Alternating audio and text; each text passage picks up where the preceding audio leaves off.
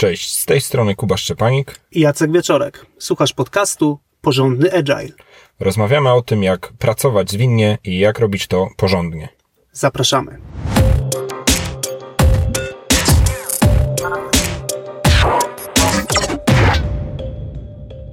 W dzisiejszym odcinku chcemy spróbować e, z Kubą trochę innej formuły niż zazwyczaj. Chcielibyśmy porozmawiać, e, właściwie skomentować tak naprawdę bardzo wartościowe wystąpienie Martina Fowlera, które nazywa się The State of Agile Software in 2018. I chcielibyśmy podzielić się naszymi refleksjami naszym spojrzeniem e, na tematy, które w swojej prezentacji poruszył Martin. E, obaj do tego, do tego wystąpienia dotarliśmy poprzez transkrypcję na stronie Martina w, podpisie odcinka jest link do tej treści. Nie chcemy w samym, e, w samym odcinku tutaj teraz Tobie opowiadać, co jest w treści. Po prostu zachęcamy do tego, żeby to przeczytać, jeśli jeszcze tego e, nie zrobiłeś. Natomiast chcemy skomentować i nawiązać do wątków, które Martin poruszył, bo faktycznie uznajemy je za, za istotne i, i godne tego, żeby trochę w nie, się w nie zagłębić. Mhm.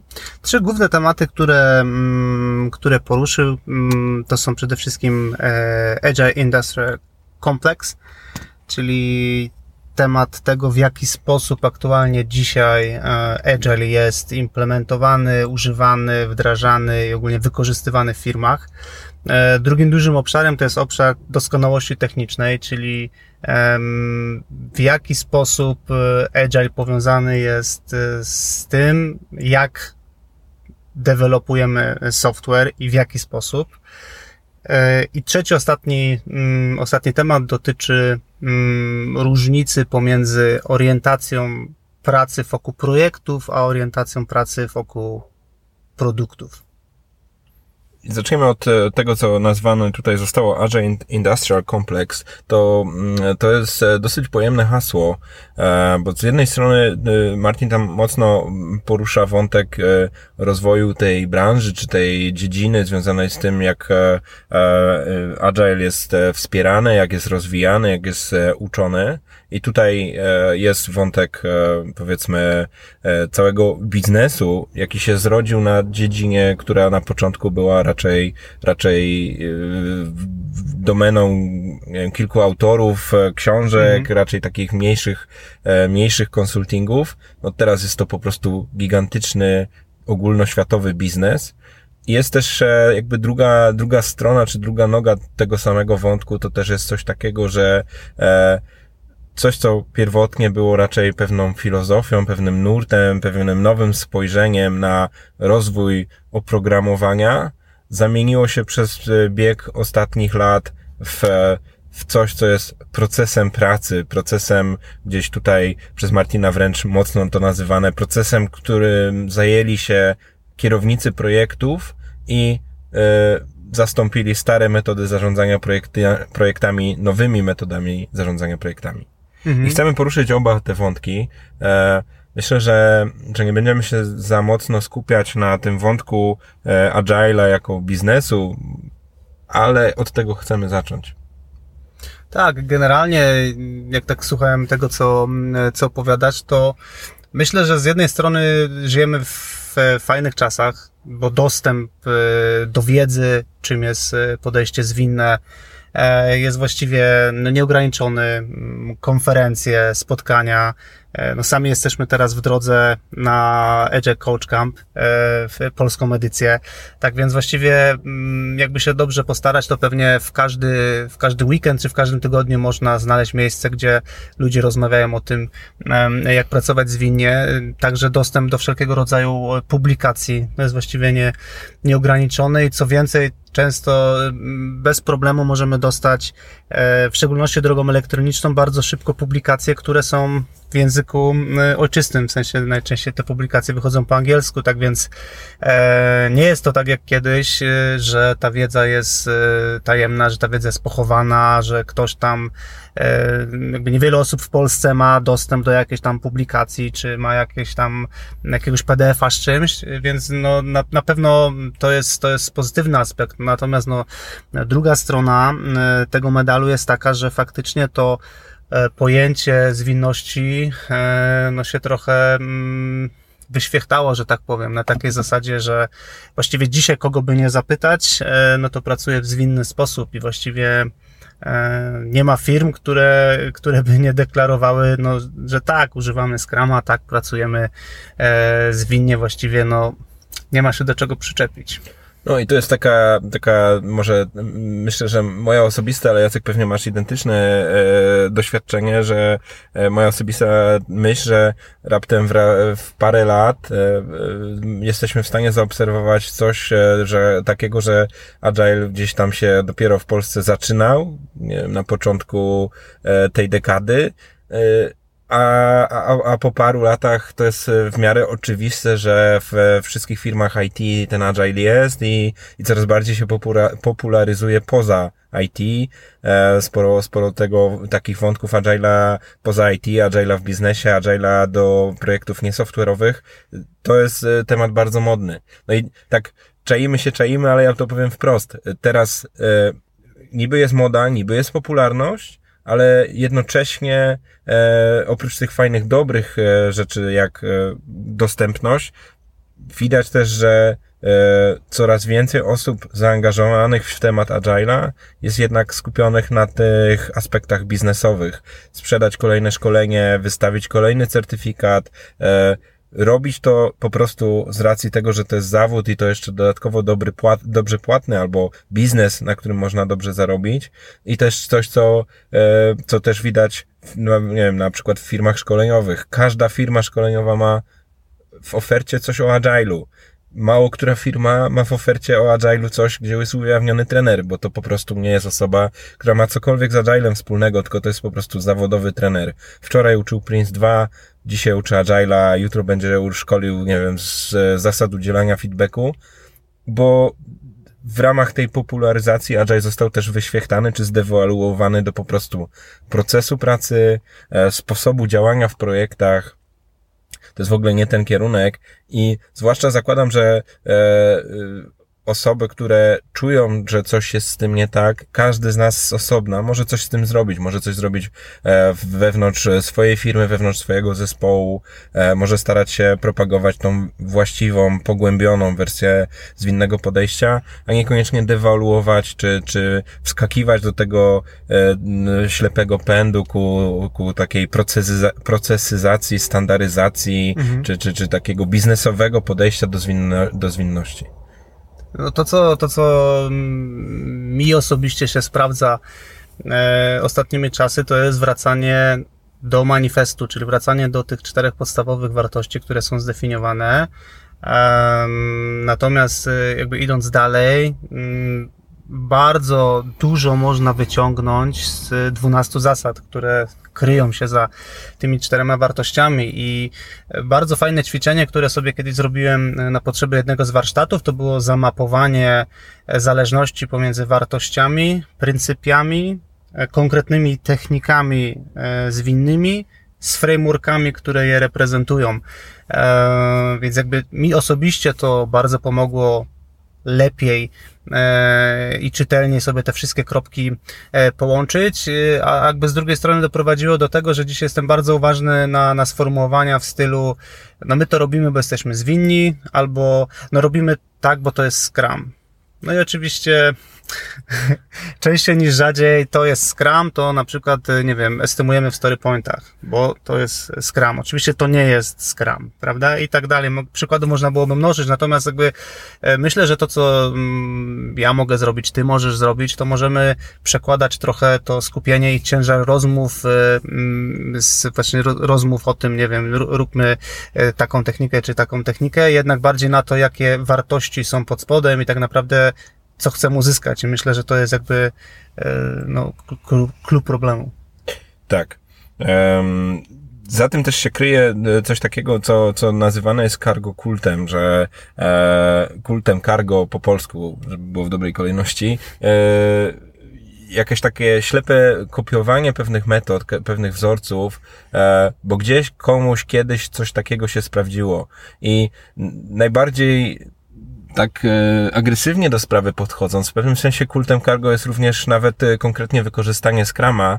E, mówię, że tu agresywnie, bo obaj zackiem Scrama zarówno jak praktykujemy, jak i, jak i jakby propagujemy w firmach, to mimo wszystko nawet, nawet Scrum jest, jest takim objawem próby kopiowania i w pojedynczym zespole prawdopodobnie jest spora szansa, że ten framework ma szansę się udać, natomiast mi się samemu włos jeży na głowie, gdy słyszę o kolejnych firmach, na przykład z branży finansowej, która jest mi znana również z racji mojego osobistego doświadczenia pracy w, w M-Banku, że kolejne firmy finansowe są zachwycone pomysłem wdrażania modelu Spotify, w innych firmach jakieś e, gotowe wzorce skopiowane czy przyniesione przez jakieś firmy konsultingowe. I to dawno już zatraciło ten charakter, który, który gdzieś zawarty jest również właśnie w zasadach stojących za manifestem zwinnego wytwarzania oprogramowania, żeby budować zespoły, żeby te zespoły składały się ze zmotywowanych osób, żeby one były e, skupione na samoorganizacji, żeby one współpracowały ze sobą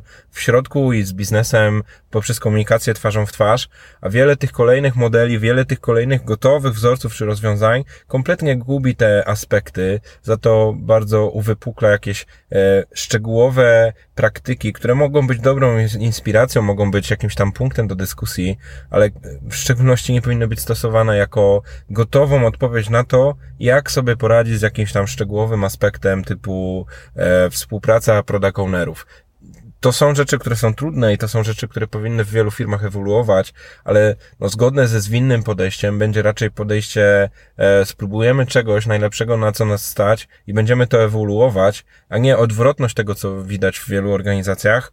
Tu mamy tutaj mądrego pana konsultanta, który nam dokładnie powie, jak to powinno wyglądać i my musimy po prostu przestrzegać tych konkretnych 17 kroków. Mhm. No takie dwa naj, no, częste przykłady kultu cargo, jak mówisz, no to, to mm, codzienny scrum. Spotyka się grupa osób na 15 minut, spotkanie ma bardziej formę statusu. Jeśli by się zapytać na koniec uczestników, czy jakąś wartość mieli z tego spotkania, to zwykle, e, no zwykle nie ma, no bo tak naprawdę mało kogo interesuje enigmatyczna wypowiedź kolegi po prawej czy po lewej stronie. E, natomiast, no, no czemu to robicie? No bo robimy Scrama. To jest jakby jeden przykład. Inny przykład y, to jest mm, używanie Scrama jako procesu, mm, znaczy jako mm, frameworka który wspiera wytwarzanie w zespołach, które są zespołami komponentowymi, czyli produktem tego zespołu tak naprawdę jest półprodukt, który dopiero gdzieś tam trzeba zintegrować e, z masą innych zespołów. No, patrząc z boku... Scrum analityków na przykład. Tak, no robimy pięknego Scrama, natomiast no, no nie można powiedzieć, że ten produkt e, jest używalny na koniec, e, na koniec iteracji, tak więc um, niestety tak to, tak to często wygląda.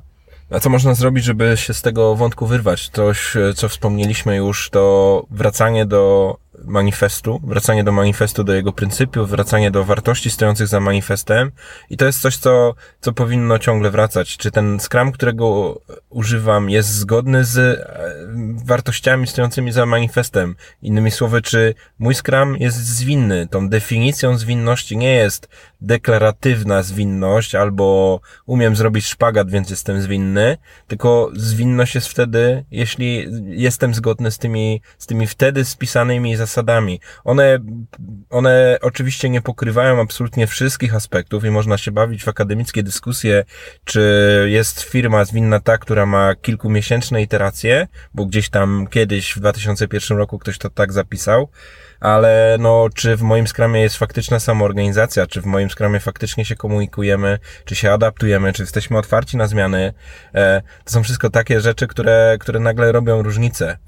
I tą różnicę y, może szczególnie zrobić taki aspekt, który w manifestie, w zasadach zwinnego wytwarzania oprogramowania jest zawarty i to musi być traktowane łącznie. Często na szkoleniach, jak, jak, jak pracuję w, z całym zespołem projektowym, czy z całą grupą rozwijającą jakiś produkt i mam e, programistów, to jak przechodzimy przez zasady, to momentalnie wytwarza się gigantyczna dyskusja, gdy dochodzimy do tego punktu, w którym jest coś o tym, że e, faktyczną zwinność zespołu uzyskują wtedy, gdy dążą do technicznej doskonałości I wtedy jest wielkie pytanie, co to jest w ogóle ta techniczna doskonałość. Jak to możliwe, że Agile Manifesto mówi o, zwin o zwinności wtedy, gdy ta do doskonałość techniczna jest, a coś, co jest taką codziennością wielu członków zespołów projektowych, to jest to, że kurczę, pędzimy, owszem, software na koniec każdego sprintu i może nawet jakiś tam e, definition of done, jakaś definicja ukończenia jest wypełniona, ale tak naprawdę to nie ma nic wspólnego z tym, jak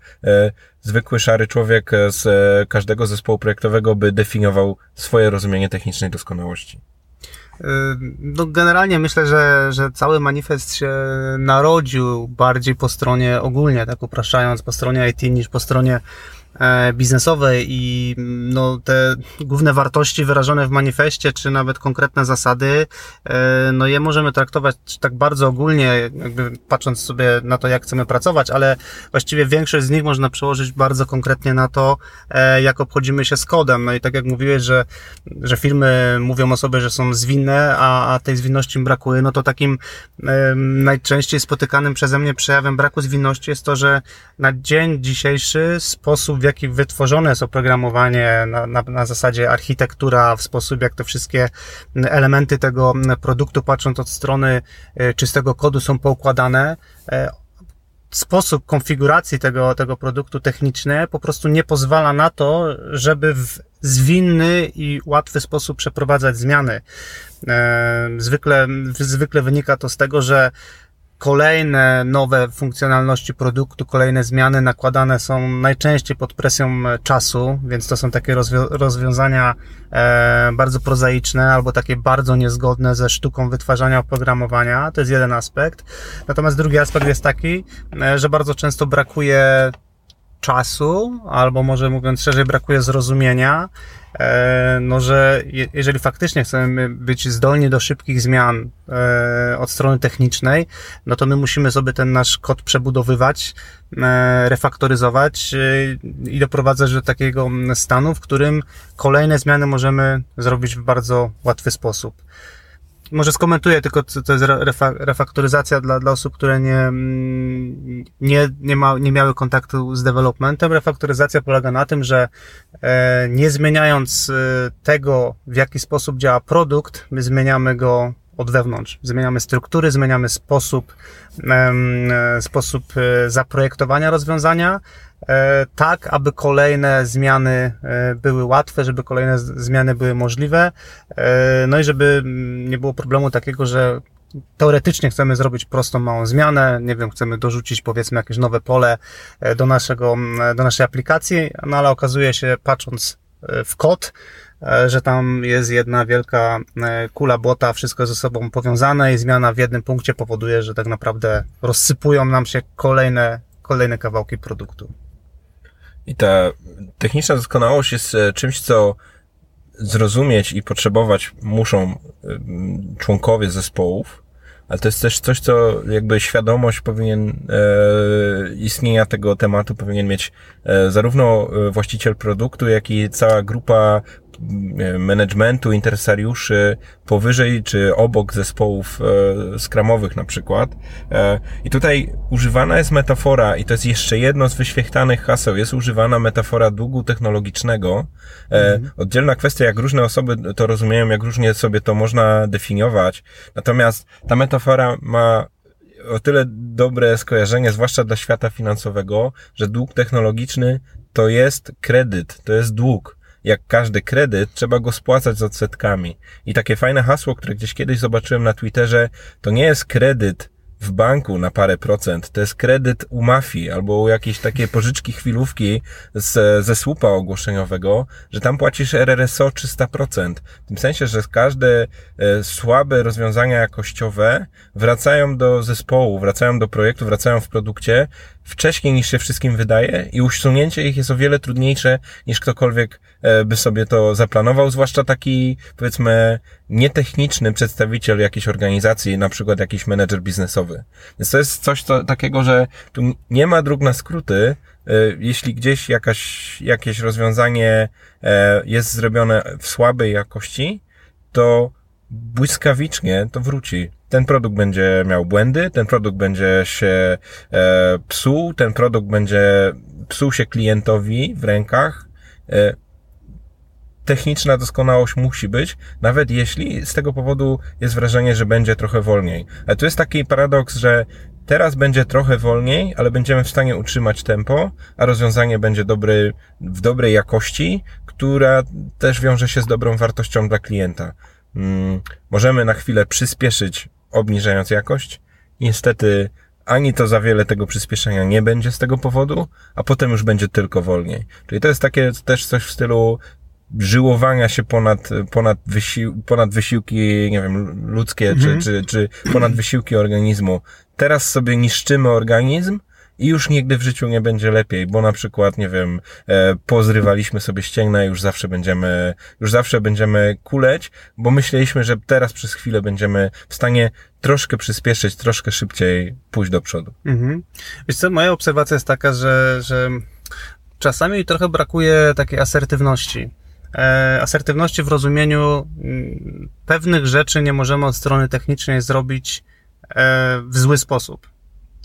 Idąc dalej, w sensie możemy, ale to jest pewien koszt, tak jak mówisz, to jest pewien dług i, i tak będziemy musieli ten, ten e, koszt ponieść i tak będziemy musieli ten dług spłacić. I jakby pół biedy, jeżeli faktycznie jest tak, że nie wiem, pod jakąś tam presją biznesową, bo chcemy coś dostarczyć na rynek bardzo szybko, no te rozwiązania nie są idealne, no to pół biedy, jeśli faktycznie jest czas, żeby to mm, naprawić w kolejnych iteracjach, czy jakby sukcesywnie krok po kroku. Gorzej, jeśli jest no, taki proces wiecznego zaciągania długu i nigdy E, niespłacania go i tak wracając do tej asertywności, no to e, sam byłem deweloperem 7 lat i wiem, że to nie jest e, proste, ale, ale jak dzisiaj myślę sobie o profesjonalnym deweloperze, to widzę to w takiej osobie taką zdolność do powiedzenia, no, że, że nie. W sensie, no jest pewna, jeżeli, jeżeli oczekujemy od strony IT, że będzie dostarczać rozwiązania wysokiej jakości, no to nie możemy wchodzić na warsztat i mówić, słuchaj, tego narzędzia nie używaj, tego nie rób w ten sposób. No, jeżeli ja mam mieć, to jest metafora, której często używam, jeżeli ja mam mieć operację serca i mi mówi e, e, kardiochirurg, słuchaj, to zajmie 8 godzin i zobacz, to są te nici, którymi będziemy szyć, to ja mu nie mówię, a, pierwszą słuchaj, godzinę myję ręce. Tak, to ja nie mówię tak, rąk nie myj, no przecież nic nie dotykałeś i nie 8 godzin, tylko 4, bo ja mam ważne spotkania, a tutaj, zobacz, tu mam szczęśliwe nici od mojej babci i użyj tych nici, a nie tych swoich. I tak wiesz, szybko, nie? Tak. Oczywiście nie ma takiej dyskusji i, i, i jakby no dlaczego, no bo y, ten, ten lekarz, no on bierze odpowiedzialność, on doskonale wie, że żeby ta operacja się powiodła i żeby to w ogóle miało ręce i nogi, no to, to potrzeba ileś czasu i jakichś tam konkretnych narzędzi, nie ma dróg na skróty. E, no i myślę, że bardzo podobnie, bardzo podobnie wygląda to po stronie deweloperskiej. No i tak jakby, żeby, żeby to nie, nie zabrzmiało tylko jak e, narzekanie, ja myślę, że tutaj no jest dużo, w sensie rozwiązanie jest dosyć proste na bazie moich doświadczeń, po prostu trzeba rozpocząć ten dialog, myślę, że to też gdzieś z tyłu głowy mieli twórcy manifestu. No, poprzez bliskość e, osób z biznesu i z IT możemy porozmawiać sobie o tym, e, jak to działa od strony technicznej i wielokrotnie spotykałem się z osobami biznesowymi, które doskonale zaczynały rozumieć, dlaczego nie możemy iść na skróty, albo dlaczego jest to droga, którą będziemy musieli zawrócić i jakby zapłacić jakiś tam dodatkowy, dodatkowy koszt, więc no myślę, że to, to jakby jest to do zrobienia, ale wymaga, wymaga e, no, dialogu. Jest taką prostą metodą, którą często proponuję w zespołach, jest to e, wykorzystanie przejrzystości. E, na przykład strona biznesowa niech zobaczy na własne oczy, na czym polega czysty kod, a na czym polega brzydki kod, nie, nieprzejrzysty, na czym polegają testy i co dają, jak wygląda build, jak wyglądają mhm. raporty z takich rzeczy, jak wygląda automatyzacja jakości kodu, e, sprawdzania tego, na czym polega code review. To są procesy, które zajmują czas członkom zespołu, w niektórych organizacjach może być presja, żeby z nich rezygnować, jak z tej metafory nie myj rąk, drogi kardiochirurgu, bo zrób, e, zrób kod, ale bez testów, albo code review, no przecież wierzymy ci, że robisz to dobrze. Mhm. I nagle się okazuje, że to tu, to tam, procesowo, tu jakimś naciskiem, tu jakąś zmianą, tu jakąś presją czasu i to się wszystko sypie. E, dlatego częścią tej współpracy może być transparentne wyjaśnienie wszystkim członkom zespołu skramowego, również tym nietechnicznym, jakie są, e, jak, jak to w ogóle wygląda, żeby też jakby unaocznić, na czym ten proces polega, e, no i też wyjaśnić, dlaczego chcemy to robić, dlaczego chcemy robić refaktoryzację, dlaczego niektóre rzeczy chcemy automatyzować i, i, i pokazać, jakby wyjaśnić po ludzku, ludzkim językiem, no pewnie nie technicznym, tylko trochę z wykorzystaniem takich metafor, jakich, jakich już też tu kilka w, wypowiedzieliśmy do tej pory, wyjaśnić wszystkim zainteresowanym, dlaczego jest to ważne. I to jest asertywne, to też jest takie, bym powiedział, partnerskie. E, do przesady to ujmując, jedna, jedna, jedna zasada, którą, którą, która kiedyś mnie bardzo zainspirowała, to jest takie, taka postawa, że jakość jest nienegocjowalna. Mhm. Jakby jakość jest nieodłączną częścią mojej pracy. Moja praca nie składa się, robię byle jak, plus robię to w dobrej jakości, tylko po prostu całość zajmuje tyle czasu, bo ja to chcę zrobić dobrze i nie muszę nie muszę się temu tłumaczyć i bardzo źle, jeśli w organizacji, w jakiejś firmie czy w jakimś zespole produktowym jest presja na to, żeby jakby odróżnić, wycenić z testami i bez testów. Nie ma takiej wyceny. Mhm. Wycena jest całości. Pracuje i wykonuje produkt w dobrej jakości. No, tym bardziej, że to wszystko jest powiązane, bo tutaj y, powiedziałeś trochę o testach, natomiast y, wracając do tej, do tej mm, dostosowania refaktoryzacji, no to jeżeli ja nie mam testów, no to nie jestem w stanie sprawdzić, czy ta refaktoryzacja czegoś nie popsuła, albo czy produkt działa nadal tak, jak powinien, więc myślę, że to jest tak, że te drobne ustępstwa to są kamyczki, tak naprawdę często w lawinie, które powodują kolejne i kolejne problemy. Jedna jeszcze rzecz, którą e, dodałbym w temacie, ostatnia w temacie doskonałości technicznej, to jest e, czujność na ten temat ze strony osób nietechnicznych, e, a zwłaszcza ja sam jestem przedstawicielem takiego, takiej, takiego Scrum Mastera kiedyś, czy teraz Agile Coacha, który nie ma tego doświadczenia czy tego korzenia technicznego. I tutaj e, Jacek wspomniał i mógł się powołać i pewnie w wielu dyskusjach taki Scrum Master techniczny może powiedzieć, no sam kiedyś byłem programistą, to jest ważne. To jest na pewno o wiele prościej to tłumaczyć. Coś, przed czym bym chciał przestrzec, to to, żeby czasem nie abdykować, nie zostawić tego tematu niedogadanego, jeśli jesteś akurat przedstawicielem czy przedstawicielką roli Scrum Mastera, ale E, nietechnicznego. Masz jakieś fajne inne doświadczenia, e, przydatne kompetencje, ale akurat nie masz doświadczenia technicznego. To nie jest akurat wymówka, żeby tego tematu technicznej doskonałości nie dotykać. Oczywiście nie pomożemy nietechniczni Scrum Masterzy y, programistom robić lepsze, nie wiem, testy czy lepszą automatyzację, ale na pewno możemy być na ten aspekt czuli i też zwracać uwagę na procesy ogólnofirmowe czy procesy wewnątrz zespołu, jak, które wpływają na to, czy jakoś zastosowana jest, czy jest dopilnowana, czy jest przestrzegana, czy może jednak są jakieś presje, żeby tego nie robić. Więc tutaj, e, nawet jeśli się nie czujemy komfortowo z tym tematem, to i tak i tak o tym rozmawiajmy. Po pierwsze, dokształćmy się, to jest do nadrobienia, żeby w ogóle mieć jakieś mhm. rozeznanie w temacie doskonałości technicznej. A po drugie, zwracajmy uwagę na to, rozmawiajmy z zespołem o tym, e, jakie rzeczy pomagają im robić dobrą jakość, a jakie rzeczy im przeszkadzają, bo możliwe, że to tam są te obszary, w których trzeba podziałać. Na przykład e, przeciwstawić się presji managementu, przeciwstawić się presji e, terminu, gonienia jakichś, e, gonienia jakichś e, wytycznych e, na, i zaciągania długu z gigantycznymi odsetkami, e, których nie za bardzo potem jest komu spłacać. Tak. I trzeci, trzeci temat, który Martin poruszył w swojej prezentacji, do którego my też chcielibyśmy e, się odnieść, to jest temat orientacji projektowej i zestawienie tego typu orientacji z orientacją typowo e, produktową. Ja myślę, że generalnie taka też znów e, obraz, który zwykle mam przed oczyma, kiedy dołączam e, do firm, które szukają wsparcia, jeśli chodzi o usprawnianie sposobów, w jaki wytwarzane są e, produkty albo projekty, no to jednak mimo wszystko powiedziałbym, że częściej spotykam się z takim klasycznym podejściem, czyli że mam jakiś konkretny zespół i do tego zespołu po prostu trafiają pewne konkretne projekty. I to są najczęściej projekty z różnych obszarów produktu, dotyczące różnych biznesów. E, no i zespół często jest traktowany po prostu jako ta ma maszyna, która tak na, na wejściu dostaje specyfikację projektową. E, magicznie, pomimo że pracujemy z Scrumem, pojawia się dodatkowo project manager, no i on dba, żeby tutaj wszystkie, prawda, zasoby utylizowane były w jak najbardziej efektywny e, sposób. No, Gdzie efektywność oznacza 100%. Zajętości. Tak. I mm, i, no i zwykle to kończy się tak, że jest presja czasu szybko, szybko, no i ten jakby biedny zespół, e, no tak, dostaje jakiś temat, którego najczęściej w ogóle nie zna. E, zwykle mm, nie do końca rozumie tak naprawdę, jaka jest potrzeba e, biznesowa stojąca za tym projektem, a co gorsze, myślę, jest kompletnie oddalony od użytkownika końcowego i zwykle ten użytkownik się najczęściej, zwykle on się po prostu w ogóle nie pojawia. E, już nie mówię, że ma się pojawić, nie wiem, fizycznie jako, jako osoba na przeglądzie sprintu, czy jako osoba, z którą możemy, nie wiem, podczas refinementu podyskutować, żeby lepiej zrozumieć potrzebę, ale jak się po prostu posłucha dyskusji, które się toczą w takich projektach, to tam zwykle dyskusja jest na poziomie technicznym, czyli jak te klocki poukładać, żeby one działały. No i dwa jest odniesienie do, e, do wymagań tak. które zostały oczywiście wytworzone najczęściej poza zespołem, no a zespół ma po prostu je zrealizować.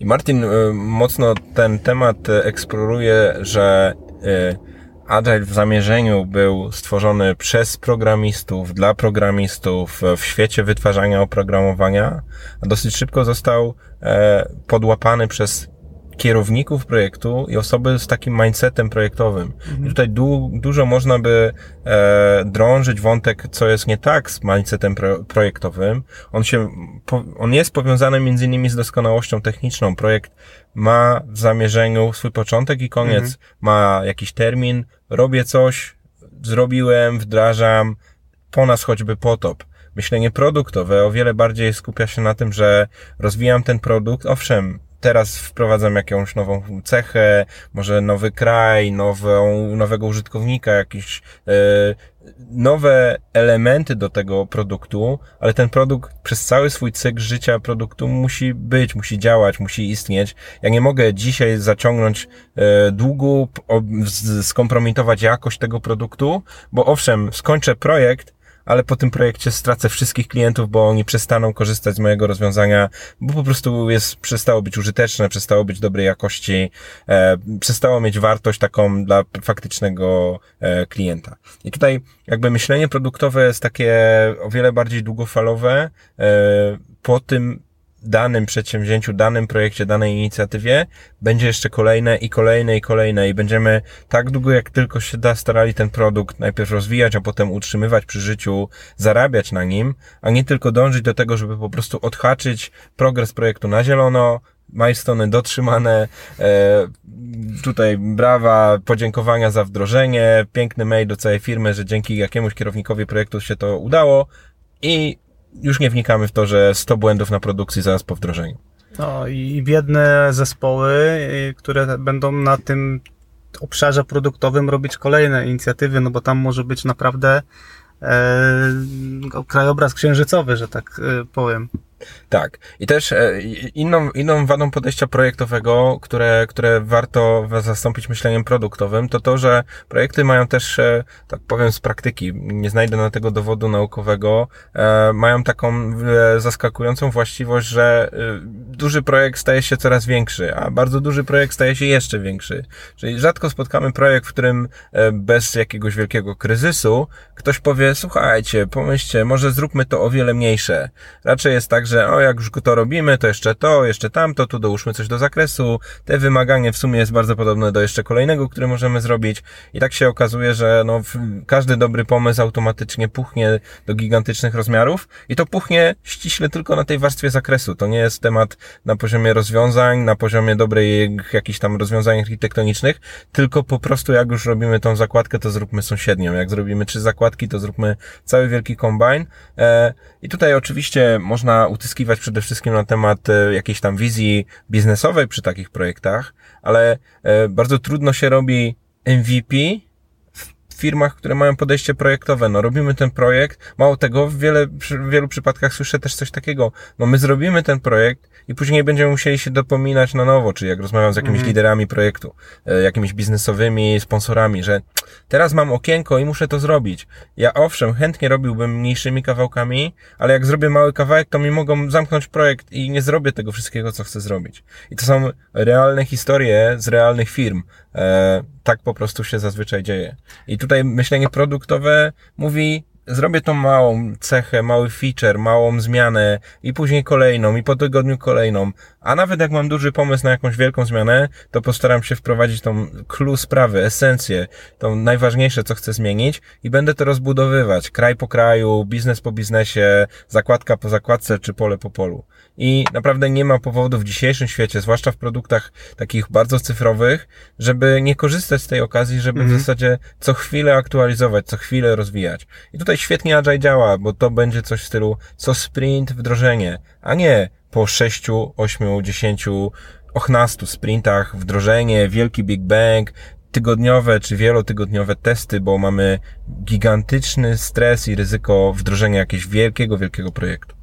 No, poruszyłeś e, masę wątków, muszę teraz jakby zdjąć ze swojego stosu w głowie, do którego się odnieść, ale tak, e, powiedziałeś, to co ostatnio powiedziałeś, to o tych szybkich wdrożeniach, no to pięknie się łączy z tą doskonałością techniczną. Jeżeli nie mamy odpowiednio przygotowanej struktury kodu, jeżeli nie mamy ciągłej integracji i tak dalej, jeżeli nie mamy testów automatycznych, no to po prostu nie jesteśmy w stanie listować szybko. To jest jakby pierwsza rzecz. E, druga rzecz, którą jak, jak słuchałem to, o czym mówisz, mi przyszła do głowy, to E, no tak, no robimy te projekty, mówiłeś o tym, jak te wymagania puchną, że tego jest coraz więcej. To, jest, to stoi absolutnie w sprzeczności z tym, e, co znajdziemy w pryncypiach manifestu Agile, gdzie jest wyraźna mowa o tym, że sztuką jest e, maksymalizowanie pracy niewykonanej, czyli tak. powinniśmy myśleć o tym, jak spełnić potrzebę klienta, użytkownika, w najprostszy możliwy sposób i znów używając e, podejścia iteracyjnego, doprowadzać to do takiego stanu, w którym po prostu uważamy już, że dalej nie ma sensu inwestować albo po prostu nie ma takiej potrzeby. No, projekty w całym tym, jakby w całej tej otoczce, o której powiedziałeś, z natury rzeczy raczej chcą puknąć i chcą mieć wszystko, no bo tak jak mówiłeś, mam okienko, mogę tylko teraz. Moim zdaniem koniec końców jest to ze szkodą i dla firmy, i dla użytkownika końcowego. Zwłaszcza jeśli jeszcze jedno jest e, taka e, cecha, taka nazwę to wrodzona w praktyce e, przy projektach, to mm, jeśli projekt ma jakąś z góry założoną listę czy, wymagań, czy zakres, to bardzo trudno się od niej odchodzi. No, ktoś gdzieś kiedyś zaakceptował ten projekt, jakiś sponsor, jakiś, jacyś interesariusze zgodzili się, że chcemy zrealizować pewną konkretną rzecz, pewną konkretną wizję, pewien konkretny zakres i też e, wielokrotnie właściciele produktów, z którymi pracuję, którzy pracują w projektach, mają duży kłopot, zarówno wewnętrznie w sobie samych, jak i jak na zewnątrz w firmie, żeby przeprowadzić jakąś zmianę, co znowu jest bardzo niefajne w zderzeniu z pryncypium bądźmy otwarci i gotowi na zmianę, bądźmy gotowi na tą zmianę nawet późno w e, projekcie, no ale jeśli ktoś gdzieś kiedyś obiecał komuś jakiś zakres, zadeklarował się, że coś zrealizuje, to później bardzo trudno tą zmianę zrealizować. I to jest takie coś, że świadomie, albo nawet pewnie o wiele częściej nieświadomie, jesteśmy ślepi na te wszystkie okazje biznesowe, które się pojawiają, e, na te okazje na to, żeby produkt zrobić jeszcze lepszy, niż pierwotnie sobie wyobrażaliśmy. No i tutaj e, pracujemy iteracyjnie, pracujemy przyrostowo, i realizujemy z góry założony zakres. No, to jest jakby bez sensu. To jeśli mamy zrealizować z góry założony zakres, to prawdopodobnie wydajniej, optymalniej, efektywniej będzie po prostu to realizować i się nie spinać na to, żeby co iterację był przyrost, bo, bo, bo i tak nie korzystamy z tej okazji. Nie wdrożymy wcześniej, tak. nie zmienimy kierunku, nie wymyślimy jakiegoś nowego rozwiązania, czy nawet też to, co powiedziałeś, nie szukamy okazji do tego, żeby się skonfrontować, y, skonfrontować nasze założenia z tym, czego chce faktycznie użytkownik Z tego końcowy. mogą być tylko kłopoty. Myślę, że nikt tego nie chce, bo to, to wydłuży czas projektu. tak. Y, myślę, że, y, że, że, to jest dobry moment, żeby, y, żeby zakończyć. Mm, z jednej strony kończy się nam już tlen w samochodzie, w którym nagrywamy. Z drugiej strony, dzisiaj zrobiliśmy trochę, trochę inny odcinek niż dwa poprzednie, czyli dotknęliśmy mm, trzech różnych tematów, korzystając z okazji tego, że Martin Fowler przygotował bardzo fajną prezentację. Jeżeli chciałbyś, żebyśmy pogłębili któryś z tych tematów, ponieważ wydaje Ci się interesujący, napisz do nas e, na, czy na nasz adres mailowy kontakt małpa porządny agile.pl czy daj nam znać przez, e, przez naszą stronę e, www.porządnyagile.pl bądź przez serwisy społecznościowe, których adresy można znaleźć pod wpisem tego odcinka. W tym odcinku skorzystaliśmy z okazji do tego, żeby wypowiedzieć swoje zdanie na temat e, prezentacji The State of Agile Software in 2018. E, powiedzieliśmy, co sądzimy na temat e, Agile Industrial Complex i co też każdy z nas, również ty, może zrobić z tym, żeby e, nie wpadać w tą pułapkę.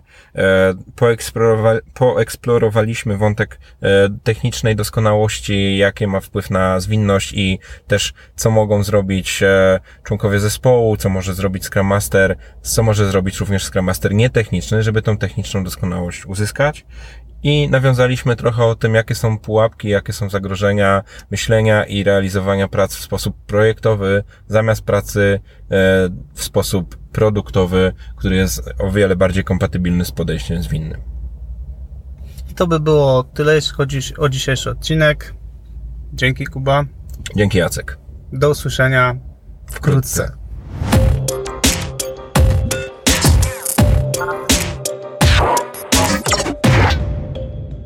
Dziękujemy, że spędziłeś z nami czas słuchając tego odcinka do końca. Nagrywanie podcastu to dla nas coś zupełnie nowego, dlatego zależy nam, żeby usłyszeć, co o nim myślisz. Zostaw swój komentarz na iTunes lub napisz do nas na adres kontakt małpa porządnyagile.pl. Jeśli podcast daje Ci wartość, podziel się nim ze swoimi znajomymi. Chcemy docierać do wszystkich, których interesuje porządny agile. Dziękujemy.